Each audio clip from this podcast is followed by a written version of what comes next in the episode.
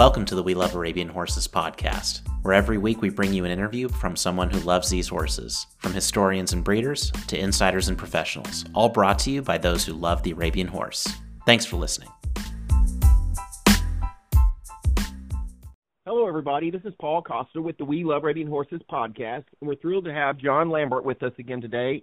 For those that don't know, John is the director of the W.K. Kellogg Arabian Horse Center at Cal Poly Pomona. Welcome, John. Thank you, Paul, for having me today. It's an honor, as always. Well, we're thrilled to have you back, and we're going to talk about a couple topics in particular judging and also transparency and auctions and how to have transparent sales in the industry. John, let's start with Region 14. You just got back from judging it. It was quite a deep show. It will be the largest regional show of AHA this year. Tell us a little bit about the quality of horses and your experience up there. Yeah, so Paul, it was just such an outstanding show. And I'll just I want to give kudos a little bit to Cindy Clinton, of course, who who puts on Region 14 and has for years and most everyone in the industry knows Cindy and and what a tight ship she runs. The crew was amazing, the facility was amazing. The number of entries were close to 700. I haven't heard exactly, but I think around 670 give or take. Yeah. Um a good group of horses, uh but the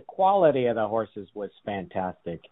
We had some of the best Western horses in the country showed up, and English horses as well as hunters. And I actually did the pre-show for the ranch classes and the the trail classes. So, um, man, it was just a great horse show. Quality again. I've been fortunate enough, Paul, like you, to judge some of the best horse shows in our country, from the Arabian Nationals to Scottsdale to Region 12, 13. You know, and each year, each region has a great regional, and this year it happened to be Region 14. But on top of that, so I got to work with two outstanding judges, Ryan Standish and Todd Hickerson. And the three of us really got the opportunity to see great horses after great horses. And we worked very, very long days. And we happened to be on the same page way more times than we were not. Quite a few unanimous champions. There were often times where the classes were deep and we would have unanimous reserve champions. So we were seeing the same things at the same times. And it doesn't always come together that way, but it made it a, a pleasure all the way around. Well, of course, Cindy runs a phenomenal horse show. They're always buttoned up, and you've got a tight schedule, and everything works really well. So kudos to her and all the staff at Region 14. And I know from the pictures we'd all seen online how deep the competition was, and it was 675 was the final official number that I had received about the show. But you said Western horses, which I think most people were assuming it was mainly deep on English, but it was really deep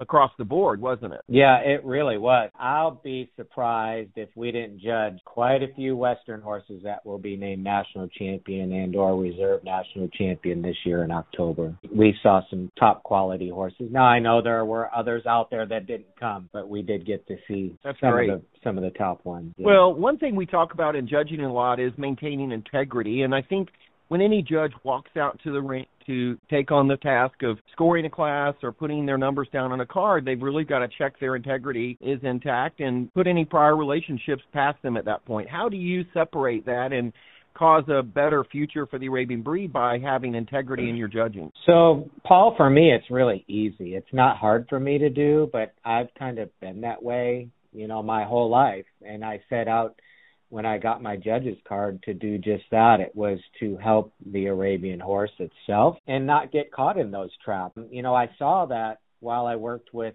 Ryan and Todd both. You know, the three of us together, just like you, we know a lot of people. We've done business with a lot of people in the industry, whether it be amateur owners and or other trainers whether that be training horses for other people that we're judging, uh, buying or selling breedings, or buying and selling horses, or having horses in training for folks. A lot of times, judges have and do have in the past have done business with people and or you just create relationships with folks in our tight knit community. So for me it's really easy. I'm looking at horses, I'm not looking at people and I know I can say that very easily, but I think over the years I've proven that that's what I like to do and I saw Ryan and Todd do the same thing and the feedback afterward was extremely positive about the fairness. So, as judges, if you don't check that at the gate when you walk out there to judge, it's going to show up. It will show up. So right. the, the the real you will come to the arena. So for me, it just happens. I don't even try to do it. Well, I think you said, and relationships kind of span the industry in all types of categories, like you mentioned. But if we brought in people from another breed or elsewhere, they really wouldn't know the specifics of judging Arabian. So you've kind of got the dilemma of outsiders who know no one and have zero relationship, and there's financial relationships, but they, they, they in most cases they've long passed. You know that isn't even anything in the current day, but the judge is able to still separate that and walk out there with integrity and judge the class, like you said, without looking at who the handlers are, who the owners are, and choose the best horses in the class. Do you think this is a prevalent problem in the industry, or do you think that most judges do maintain integrity? So I'm I'm going to be brutally honest. I think the trend is positive. I really do. I think that in previous years and or decades, the trend wasn't real positive, but I think it is positive where judges, and I'm talking as a whole, I don't want to segregate, you know, within certain communities of our breed, really are, are checking themselves at the gate when they walk out there and they really are doing a better job at judging what's right there in front of them, not who's handling the horse or right. who's riding the horse. Yes, does it happen? It, it probably does, but I'm seeing it less. I I don't hear those conversations like we used to. Quite that that's my take, anyways, Paul. What what well, do you feel? How do you feel? I, I I agree with you. I think there used to be more situations, and now there's fewer where you might see where there might be lacking integrity in certain situation, but it's really rare and usually those things get called out pretty quick and they're handled. So I feel like it's better than it's been and and I think judges as a whole are taking this much more seriously and I'm not only speaking about the judges in the USA and Canada, but even globally. I think everyone is very serious about this job and it is a profession, right? And they take this job very seriously about their the education they bring to the table when they're walking out in the ring and their lack of having any bias when they get there. So to me, it's also better. Yeah, I, I would agree. And Paul, when when you're on a panel of three, or if you were judging nationals, a panel of five, I mean, we're all together all day together, and we do talk. We don't talk about the horses, but we we do talk and we get to know each other. And I don't hear those conversations that are negative conversations. I'm just not seeing where people are getting stuck wanting to help somebody. I don't see right. it that way. I, I think judges are, like you just said, are taking it very, very seriously. Well, where, where I do see it, the misperception of it sometimes, and I'm going to use the halter arena, and sometimes it varies a little bit just depending on where the judge is coming from. If they're from another country, the type mm-hmm. of style they're used to judging, say in Europe versus Brazil or Australia versus USA, is a little bit different. So it might appear that it is a bias towards a certain exhibitor, but it's actually just a style of horse that they like different than we do, a little bit different, um, or the style of showing that is a little different. And I think that sometimes that maybe is misrepresented or misinterpreted as bias, and it isn't. It's more the different dialects we come from within the Arabian breed. Yeah, yeah, for for sure. I, I'd like to say it like this: when we're judging, we're giving our opinion. It's not a timed event, so it's not always as transparent. Like right uh, in a horse race, you know, they all start at the same time and they cross the finish line. At, or barrel racing, you know, it's a timed event. Right. Uh, if they're all clean, so it's pretty transparent and and people can follow that really easily. You and I have differences of opinion. I don't. What kind of car do you drive, Paul? Well, I happen to have a Buick right now. It's not my favorite, but it's the what I got. Yeah. So what what would your dream sports car be? Well, I would probably have something that had a little more power to it than this particular vehicle. So all of us judges have differences of opinion, and that and that opinion sometimes comes down to taste and your taste can be slightly different than mine. And that's the beauty of going to a regional championship or the national championships, where all of those opinions come together in the center ring. And at the end of the day, more times than not, and almost always, the right horse ends up on top and is second as well. But we all have a little bit of a difference of opinion. I might like the way one horse's moves versus a style of movement that you might like. It's not that sure. either of ours are right or wrong. It's I prefer one thing over another. And when you have three judges, it comes together. Well, the other thing I think that's so important to, to keep in mind is when you're going in front of a three judge panel, you have three sets of two eyeballs out there, three sets of eyeballs That's mm-hmm. three individuals who are coming together, and you're going to have your version, and the other one, you know, each of the other two will have their version. But it's the combined experience of all three that's putting the winners on the top. And also in a performance class, you might have seen a horse break and the other person didn't. So you have to penalize that. It might have been the best horse in the class, but it might get fifth or nothing in your in your card. So That's right. so the, it's a combination of the three judges out there in a three judge system or a five judge system that is giving the totality of experience that those judges are bringing to the table at that particular event. And that's really a difference versus showing in front of one judge for one card. Yeah, and that that brings up a really great point and I and I like this dialogue. So, for example, we'll use region 14 and and let's say that Todd and Ryan picked a horse and they both had it first or I had it sixth or I didn't use it at all and that happened a couple of times amongst all three of us where one of us would not have a horse nearly as high as the other two did. And usually that horse did something pretty big. It made right. a pretty big mistake. It didn't walk for whatever, whatever reason. The other two didn't see it, and that one judge did. So when exhibitors are going back and looking at the card, there's some transparency right there. It's not, oh, that judge didn't like my horse. It's, oh, that judge probably saw something exactly that the other two didn't see. It's not that we didn't like your horse; it's that we actually caught something that you didn't want us to see, but one of them happened to see it. Well, I judged a show, and this was many years ago, that a particular Western judge didn't like a certain style of Western rein back then. And if mm-hmm. you had that style of Western rein on your equipment, that judge just didn't like it, so those horses would have been placed lower. Well, that was just something I didn't necessarily agree with, but it was completely within their realm to have a opinion about that that would be different than the other two judges. So th- that's an example of the cards might look different, but it's actually for very valid reasons. Yeah, yeah, and if there's a consistency there, that individual has a reason. And and sure. I think today where we started with, I think I the judges are really really checking themselves. I don't think they're even trying to check themselves. I think they just do.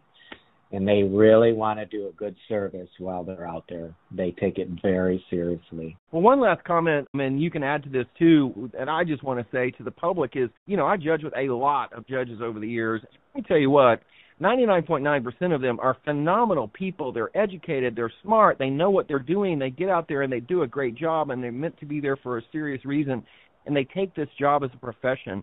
And yes, we're having fun and it's enjoyable, but it's a lot of work. There are long days, and you're with the same people all day, every day, and you know everybody gets along. And I just have had phenomenal experiences getting to know some wonderful people that are drivers in this breed that really bring a personality and a charisma and an education to the table. And I, I can't speak highly enough of those folks that I've had the pleasure of judging with. Yeah, I totally concur. I've worked with just amazing people. My one hand, and it won't even fill my one hand, have I had negative experiences, and that's over. I don't know how many years I've been judging. It's been a long time, a couple of decades. I think it's up to two or three hundred now. yeah, it's a long time. It's a uh, long time. Yeah, and and and it, to add a little bit, it is very tiring. It is not an easy position like at Region 14 example. We had class after class that were outstanding. Uh, those outstanding classes are a lot easier to judge, but they require m- more detailed thought. Uh, sure. When you're looking at great horses, you're looking at fine details, and that's what's really making the difference for you between first and second. It can be something very, very small. And that's tiring on your brain at the end of the day. Plus, you do stand up all day long. You're not walking around very much. Um, well, and keep in mind, you know, you you as the judge are are expected to do a great job in the morning and the classes that go first thing at 8 a.m. as well as you do the same yeah. job at 10 p.m. And sometimes these shows run late, so even if you're tired and you've had an exhausting day, you're still putting the same amount of energy into calling that class and judging that class as you are yeah. in the morning, right? And that's yeah, imp- absolutely because it's important to every exhibitor. And that's our responsibility is to judge them all fairly every single time. Yeah, I had to drink well, a couple cups of coffee at the last show to keep me on point. well, John, let's switch to the topic about auctions. You at Cal Poly have hosted several auctions now, Cal Poly Pomona And I'd like you to talk a little bit about the auctions and the success you've had, and and we can get into transparency a little bit because I think you believe that that has been one of the factors that has been very important for y'all selling these horses like you are at auction. Yeah, it actually ties into the judging. It's about being honest. When I'm out there judging and you're out there judging, it's about being honest. And and this is a conversation I've really wanted to have, and it could maybe elaborate. Cal Poly has a tremendous history. So I don't want to say that our successes in the auction is solely about being transparent, uh, but I think it, it tipped the table into our success. We, meaning those prior to me, all the way back to Mr. Kellogg, have been breeding great horses for almost hundred years now. So that that in itself builds a reputation and a brand. But then it came time to start to auction our horses. When I took the job here in 2015 as the trainer, I was sort of told by not only the president's Arabian Advisory Committee, which is made up of industry uh, professionals from our industry, but as well as folks from the university that we no longer would be selling our horses private treaty. And they asked me what I thought of that when I was interviewing, and I was like, well, I don't think that's a great idea, but if that's what we have to do, that's what we have to do. So I started in 2015, and within three months, we had an auction with 18 horses. I very quickly worked some horses I didn't really know. We made some videos of them. We started to market them, and this was uh, with Bill Addis. And the auction comes, 18 horses, and I knew at the time that at Lambert Arabians, those same 18 horses, I probably could have sold, let's say, 12 of them pretty quickly. But there was another six that I think I probably couldn't have sold in private treaty. So I started getting calls on the 18 horses, but I needed to make sure that for this auction to be success, I had to do what I knew was right, and that was to tell everybody everything about the horses that I knew.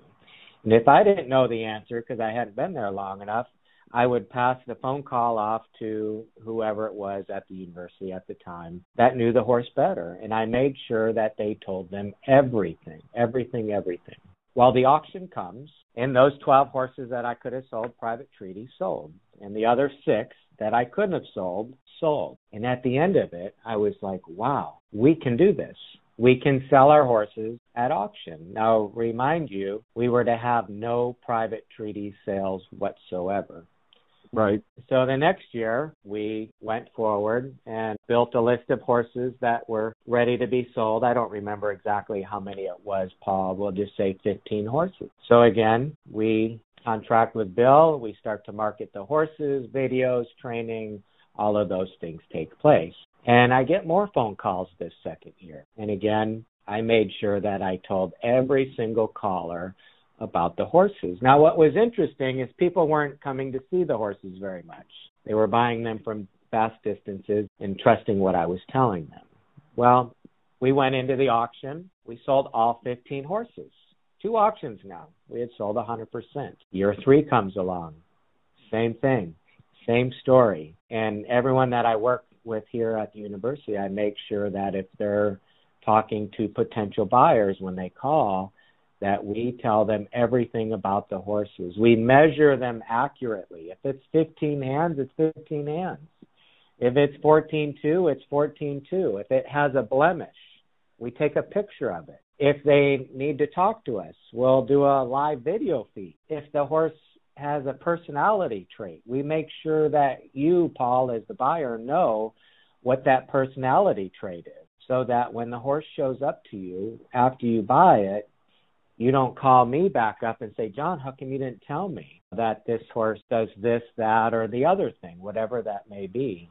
Right. Um, and so we, we represent them as transparent as we possibly can. So we've had now, Paul, uh, five auctions, close to 100 horses, and they've all sold. John, when you're those are stunning results. So when you're discussing transparency, how do you convey that? Is it just off the top of your head, or are they getting a written form that has information on it, or how is that information conveyed? So first we do a video. That's a great question. First we do a video, and Bill helped me with this. Bill Addis, uh, he was great. I was always talking to him about how to make things better. So he told me one day, John, I know they're three year olds, but if it's Western, put on a cowboy hat. So they know it's Western. Because a lot of Arab folks will ride their hunters or English horses in a Western saddle at Sure. three. If, if it's saddle seat, wear saddle seat outfit or Mhm. or present it as a saddle seat horse. In addition to that video, we do a close up walk around video of the horse, but both directions. Just standing still in a stable halter, no plastic bag, no tail up, just relax.